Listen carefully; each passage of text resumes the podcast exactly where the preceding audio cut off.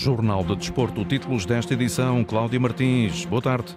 Olá, Augusto Fernandes. Boa tarde. O apelo é de Fernando Santos. Eu penso sinceramente, deixem o Ronaldo em paz. Ele não merece. O som de, do selecionador nacional a admitir a azia do capitão por ser suplente, mas a garantir também que em nenhum momento Cristiano Ronaldo quis deixar a seleção nacional. Depois da goleada à Suíça, João Félix pede pés assentes na terra no jogo com Marrocos. Neste jornal, vamos em direto ao Qatar, ao treino das esquinas e também ao estádio onde se joga o primeiro encontro dos quartos de final entre Croácia e Brasil. Jornal de Desporto. A edição é de Cláudia Martins. Fernando Santos tenta colocar um ponto final na especulação em torno de Cristiano Ronaldo. O selecionador nacional garante que o capitão nunca disse que queria abandonar a equipa das esquinas. Nunca, em momento nenhum, me disse a mim, ou quem que eu conheço dentro dos que estamos lá, que queria sair da seleção nacional. Nunca. E mais. Eu acho que é tempo também de pararmos com algumas coisas, sinceramente. Eu acho que está agora um pouco de moda só apontarmos aqueles que são as, aquelas coisinhas do Cristiano. Mas vamos lá ver. Se há exemplo melhor daquilo tudo que eu acabei de dizer, é o exemplo que ele deu lá no jogo. Foi ele que deu o grito na cabine, como sempre. Saiu com os jogadores todos para ir a fazer o aquecimento. Com aqueles que normalmente não vão jogar, com fazer um aquecimento à parte. Depois, estiveram com atenção, saltou nos gols todos, foi correr direito aos seus colegas para festejar. Há um lance até na segunda parte, um dos gols da segunda parte, em que está ele e o. Eu vi na televisão, está ele e o João Mário a bater palmas. No fim, foi ele que chamou os colegas, eu estava dentro do campo a comentar os árbitros, foi ele que chamou os colegas para ir ao público, para agradecer ao público. E a única coisa que notaram foi que ele, entretanto, saiu sozinho. Eu peço sinceramente, deixem o Ronaldo em paz. Ele não merece, sinceramente. Por tudo o que ele já fez para o futebol português, acho que não merece. O selecionador nacional a tentar rematar as sucessivas polémicas em torno de Cristiano Ronaldo e João Félix a garantir que ninguém se sente condicionado em passar a bola à CR7. A tática é a mesma, estando ele ou não estando. Desde o primeiro jogo até agora jogamos sempre na mesma, na mesma tática e tem características que outros não têm e há outros jogadores que têm características que ele não tem. E dependendo disso, uh, jogamos dessa maneira, mas, mas a equipa ao fim e ao cabo, a identidade está sempre lá e é sempre, e é sempre a mesma. Ora, hoje é a véspera do dia que pode levar Portugal às meias finais do Campeonato do Mundo, repetindo o que conseguiu pela última vez há 16 anos, em 2006, quando atingiu as meias desse Mundial que decorreu na Alemanha. Mas vai ter pela frente uma seleção fortíssima. O adjetivo é de Fernando Santos, uma equipa, diz o selecionador nacional, que vai criar problemas diferentes daqueles que a Suíça colocou nos oitavos. Esta equipa que vai, vamos defrontar tem semelhanças com a equipa da, da Suíça. Esta equipa é uma equipa que nos vai apresentar questões completamente distintas. Esta equipa é uma equipa fortíssima.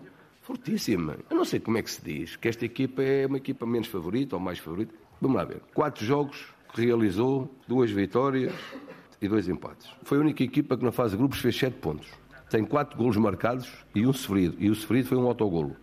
A média é fabulosa, 4 para 1, fabulosa. Não há nenhuma equipa que tenha esta média de gols marcados e sofridos. É uma equipa extremamente bem organizada, de grande qualidade e de grande intensidade competitiva, com vários jogadores que jogam nas melhores equipas do mundo. Chelsea, Paris Saint-Germain, Bayern de Munique. E a gente acha, começa a pensar que este jogo vai ser igual. Apesar destas dificuldades, Fernando Santos confia no triunfo amanhã frente a Marrocos e explica o que as esquinas têm que fazer. Têm que chegar ao campo com a mesma alegria, com o mesmo prazer, que o têm feito, sem receios, no bom sentido da palavra, com confiança, explanar todo o seu jogo nos vários momentos do jogo. Porque não basta só ter criatividade, é, pois é preciso, quando, quando não a temos, a bola, vamos ter que ir procurar por ela, vamos ter que ser intensos nas transições, vamos ter que ser intensos defensivamente quando tivermos que ser. E, portanto, se fizermos isso tudo bem e continuarmos a melhorar como temos melhorado, com mais ou menos dificuldade, eu acredito que Portugal vai ganhar, mas tenho a certeza que o treinador de Marrocos pensa exatamente o contrário de mim, o que é perfeitamente legítimo para ele, até pela performance que tem vindo a fazer. Estratégia definida pelo selecionador nacional para os jogadores, entre os quais João Félix, que explica as características que vão ajudar a seleção amanhã no jogo frente à seleção marroquina. A nossa identidade, a nossa base há de lá estar sempre, o nosso futebol há de lá estar sempre, os nossos aspectos ofensivos e defensivos hão de lá estar e é só ajustar dependente da, da, forma como os, como os outros atacam, mas a nossa identidade, a nossa maneira de jogar vai lá estar como teve nos outros jogos e, temos vindo a fazer bem. E se queremos ganhar, temos que continuar a fazer as coisas bem, como temos vindo a fazer e, se possível, melhorar. A frase forte, ainda assim, do criativo português é eh, preciso voltar a colocar os pés no chão depois da goleada imposta à Suíça nos oitavos de final. É o que avisa João Félix. Quando perdemos não está tudo mal, nem quando ganhamos está tudo bem. Estamos cientes do que temos vindo a fazer, estamos cientes do que temos fazer ainda mais. Foi uma grande vitória, foi contra a Suíça, mas há que, hum, há que voltar à terra, há que estar com os pés bem, bem assentes na terra, para agora com Marrocos podemos fazer uma exibição ao nível.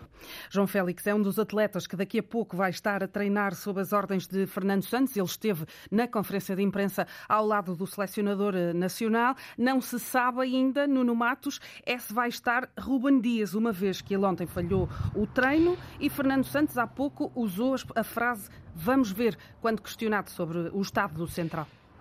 Isso mesmo, Fernando Santos em conferência de imprensa falou disso, o defesa que ontem não treinou e ficou pelo ginásio em trabalho específico de recuperação, continua a ser avaliado eh, e nesta última sessão de trabalho, ou melhor, esta última sessão de trabalho será decisiva para, eh, para se perceber se o Central está disponível ou não para o jogo dos quartos final frente a Marrocos. A Marrocos. Se Ruben Dias estiver apto, acreditamos que Portugal eh, possa realmente apostar no último último 11 que mostrou frente à Suíça e onde venceu por 6 eh, eh, bolas a uma. E recordando, Diogo Costa, Dalot, Pepe, Ruben Dias e Rafael Guerreiro, ainda William Carvalho e Otávio, Bruno Fernandes, João Félix, Bernardo Silva e Gonçalo Ramos com os, eh, aqueles que eram até há bem pouco tempo indiscutíveis na seleção a poderem ficar no banco como Cristiano Ronaldo e também João Cancelo. O treino vai começar, Cláudia, dentro de pouco tempo, portanto à uma e meia da tarde, hora de Portugal.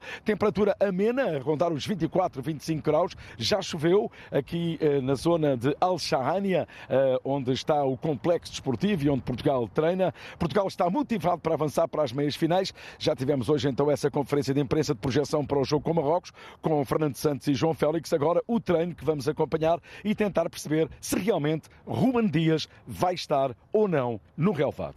Vamos acompanhar essa informação ao longo da tarde com a, a atenção especial do Nuno Mato Matos. Aqui o ouvimos em direto do local onde a seleção portuguesa vai realizar esse último treino antes do jogo decisivo com Marrocos. Nessa sessão Aparentemente é certo, vai estar Gonçalo Ramos. Ainda na retina, a exibição do avançado, com três golos marcados à Suíça nos oitavos. Desempenho celebrado com fervor especial em Olhão, a terra natal do uh, goleador de 21 anos. Gonçalo Ramos entrou no mundo do futebol no Sporting Clube Olhanense, clube que nunca esqueceu esse menino de ouro, como alguns lhe chamam, nas imediações do estádio José Arcanjo. Foi lá que o repórter Mário Antunes encontrou o primeiro treinador da carreira de Gonçalo Ramos e o atual presidente do clube. A chuva forte não permite que a conversa aconteça no relevado do José Arcanjo. Isidoro Souza e Guido Silvestre reencontram-se numa das salas do estádio para lembrar os primeiros pontapés na bola de um dos meninos de ouro do Olhanense. Foi ali num campo ao lado que Gonçalo Ramos nasceu para o futebol, nos Benjamins, treinados por Guido. Cada vez que o vejo marcar, cada vez que o vejo a atacar uma bola, a defender, a... que ele é muito competitivo e não dá uma por perdida, cada vez que lembro do menino, menino que chorava quando perdia e para mim é um orgulho grande. Na altura eles treinavam atrás da baliza norte, só posteriormente depois é que fizemos aqui o sintético penso que ele ainda esteve ali um ano no sintético. Isidoro era na altura vice-presidente do Olhanense. Gonçalo Ramos, filho e neto de futebolistas, entrou para as camadas mais jovens do clube por volta dos 4 anos de idade. Dali seguiu anos mais tarde para as escolas do Benfica. Já, já, já jogava com os dois pés, já tinha a vontade de jogar com os dois pés, ocupava qualquer posição na frente do, do, na frente do ataque, já marcava muitos gols, de qualquer maneira, de qualquer lado, da esquerda, da direita, marcava muitos gols de cabeça, e muitos e bons golos. A fome de golo e as bolas que coloca lá no fundo das redes levaram-no ao topo do futebol português. Só falta agora ajudar a seleção a conquistar o troféu mais importante no mundo do futebol. Em Olhão vibra-se de orgulho com os golos de Gonçalinho. Eu estou a arrepiar-me. Para os olhanenses não é só um orgulho, é muito mais que um orgulho dado que foi um miúdo que deu os primeiros passos e os primeiros pontapés na bola em Olhão. Isidoro, tal como Guido, há muito que não se cruzam com Gonçalo Ramos, mas o presidente olhanense não tem dúvida de que o craque não esquece o clube da terra onde nasceu. É evidente que qualquer jogador que começa aqui nas escolas do clube fica sempre com... fica no coração. Até porque numa das paredes do José Arcanjo ainda resistem fotografias do Benjamin Gonçalinho. A viagem às origens de Gonçalo Ramos, que brilhou no jogo da última terça-feira frente à Suíça nos oitavos do Campeonato do Mundo, marcou três dos seis, seis golos de Portugal. Essa goleada deu às quinas a presença nos quartos, já o dissemos, de fronte a Marrocos, equipa sensação deste Campeonato do Mundo. É o único conjunto da Confederação Africana que permanece em prova. Eliminou a Espanha nos oitavos, ganhou o grupo à frente da Croácia, da Bélgica e do Canadá e quer continuar e melhorar essa caminhada positiva, garante o selecionador Walid Hagregui. Neste momento, o que mais nos importa é ganhar o jogo e entrar na história ao chegar às meias finais. Julgo que os jogadores têm consciência de que quanto mais longe chegarmos, melhor será para todos e para o povo. O objetivo é que compreendam que, sim, estivemos bem até agora, mas podemos fazer um pouco mais. Nesta antevisão ao encontro hum, do jogo de amanhã com Portugal, o Ali de Ragregui apela ainda à alma da seleção africana. O objetivo para nós o nosso objetivo à partida é ganhar este jogo. Sabemos igualmente que a imagem é muito importante para conseguirmos unir todos os marroquinos em torno de um projeto e em torno de coisas positivas. Assim, os resultados e o ambiente existente, com a energia positiva que nós transmitimos, conseguimos que se identifiquem connosco. O jogo de Portugal com Marrocos é amanhã às três da tarde. Vai ser eh, dirigido pelo árbitro Facundo Telho, o argentino, que foi o juiz do encontro das esquinas com a Coreia do Sul, ainda na fase de grupos. Amanhã, para lá desse encontro de Portugal, há também um Inglaterra-França às sete da tarde. Ingleses já contam com eh, Raheem Sterling. Ele regressou ao Qatar depois de ter eh, regressado a casa por motivos pessoais. Declan Rice também está disponível, já treinou sem limitações. O selecionador eh, inglês, Gareth Southgate, garante que não se foca apenas na estrela gaulesa Mbappé para o jogo de amanhã. Well, similar temos um plano para Mbappé, um plano para Giroud, outro para Griezmann, outro para Dembélé. Enfim, França tem jogadores de enorme qualidade e claro que isso é importante. Preparamos-nos para todos os jogos com detalhes de marcação para jogadores em específico. Seja como for, a estrela da companhia gaulesa é mesmo Kylian Mbappé, já leva cinco golos marcados neste Mundial e o selecionador francês Didier Deschamps sabe que a Inglaterra vai tentar bloquear a criatividade do avançado. Tal como os nossos adversários até agora, imagino que a Inglaterra tenha esse pressuposto anti-Mbappé, porque ele é distinto na hora de fazer a diferença. Mas queremos repartir o nosso perigo por todos os outros jogadores. É certo que toda a atenção estará sobre o Mbappé, mas ele continuará a ser Mbappé com essa capacidade de poder ser decisivo. Kylian restera toujours Kylian et à tout moment cette capacité de, de pouvoir être décisif. É amanhã este Inglaterra-França, às sete, já depois do encontro entre Portugal e Marrocos. O jogo vai ter relato na Rádio Mundial, disponível na RTP Play ou em antena1mundial.rtp.pt. Recordo que quem vencer este desafio vai defrontar portugueses ou marroquinos nas meias finais. Esta luta pela passagem às semifinais do Mundial inicia-se esta tarde. Daqui a pouco vão jogar Croácia e Brasil a partir das três. É no estádio Cidade da Educação, que está um dos enviados especiais da Antena 1 a este Campeonato do Mundo, o jornalista Paulo Sérgio. Boa tarde, Paulo. Vamos abrir o cenário, imagino, com grande expectativa, sobretudo do lado dos brasileiros que sonham com esse acesso às meias finais. É à volta do estádio Education City. Há já muitos brasileiros, se bem que o jogo só começa dentro de 2 horas e 15 minutos. Ainda não há constituição oficial de ambas as equipas e que isso irá acontecer dentro de mais ou menos 45 minutos. Seja como for, o Brasil não deverá mexer muito em relação à grande exibição e à vitória tranquila eh, que realizou frente à equipa da Coreia. Alisson na baliza, depois Éder Militão, Marquinhos, Tiago Silva e Danilo. Lucas, Lucas Paquetá, Casemiro na zona mais recuada de meio campo. Rafinha, Neymar e Vinícius no apoio ao ponta de lança Richarlison. Do outro lado, Livakovic será o guarda-redes, depois Juranov Ibrahimovic, Lovren, Gvardiol e Barisic, Modric, Brozic e Kovacic Kramaric, Petkovic e Parisic. Atenção porque a equipa da Croácia é vice-campeã do mundo em título e quando se olham para as estatísticas, os croatas nos últimos 11 jogos no Campeonato do Mundo apenas perderam na final de 2018 no Mundial da Rússia frente à França. Já o Brasil, numa fase a eliminar, só venceu a final do Campeonato do Mundo de 2002, há 20 anos, portanto. Daí para cá, o Screte foi sempre derrotado por uma equipa europeia numa fase decisiva desta competição. Em 2006, nos quartos de final, perderam com a França por 1-0. Em 2010, também nos quartos, perderam com os Países Baixos por 2-1.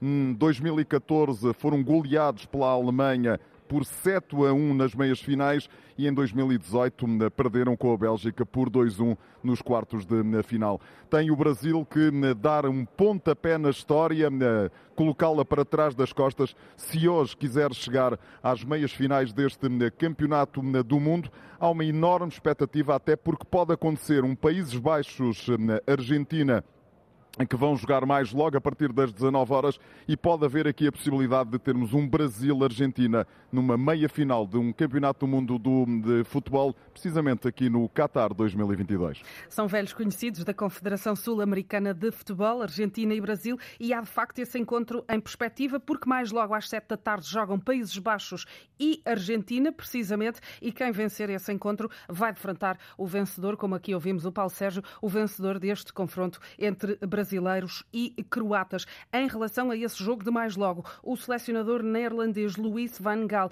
olha para o triunfo também como uma possibilidade de acertar contas com os argentinos.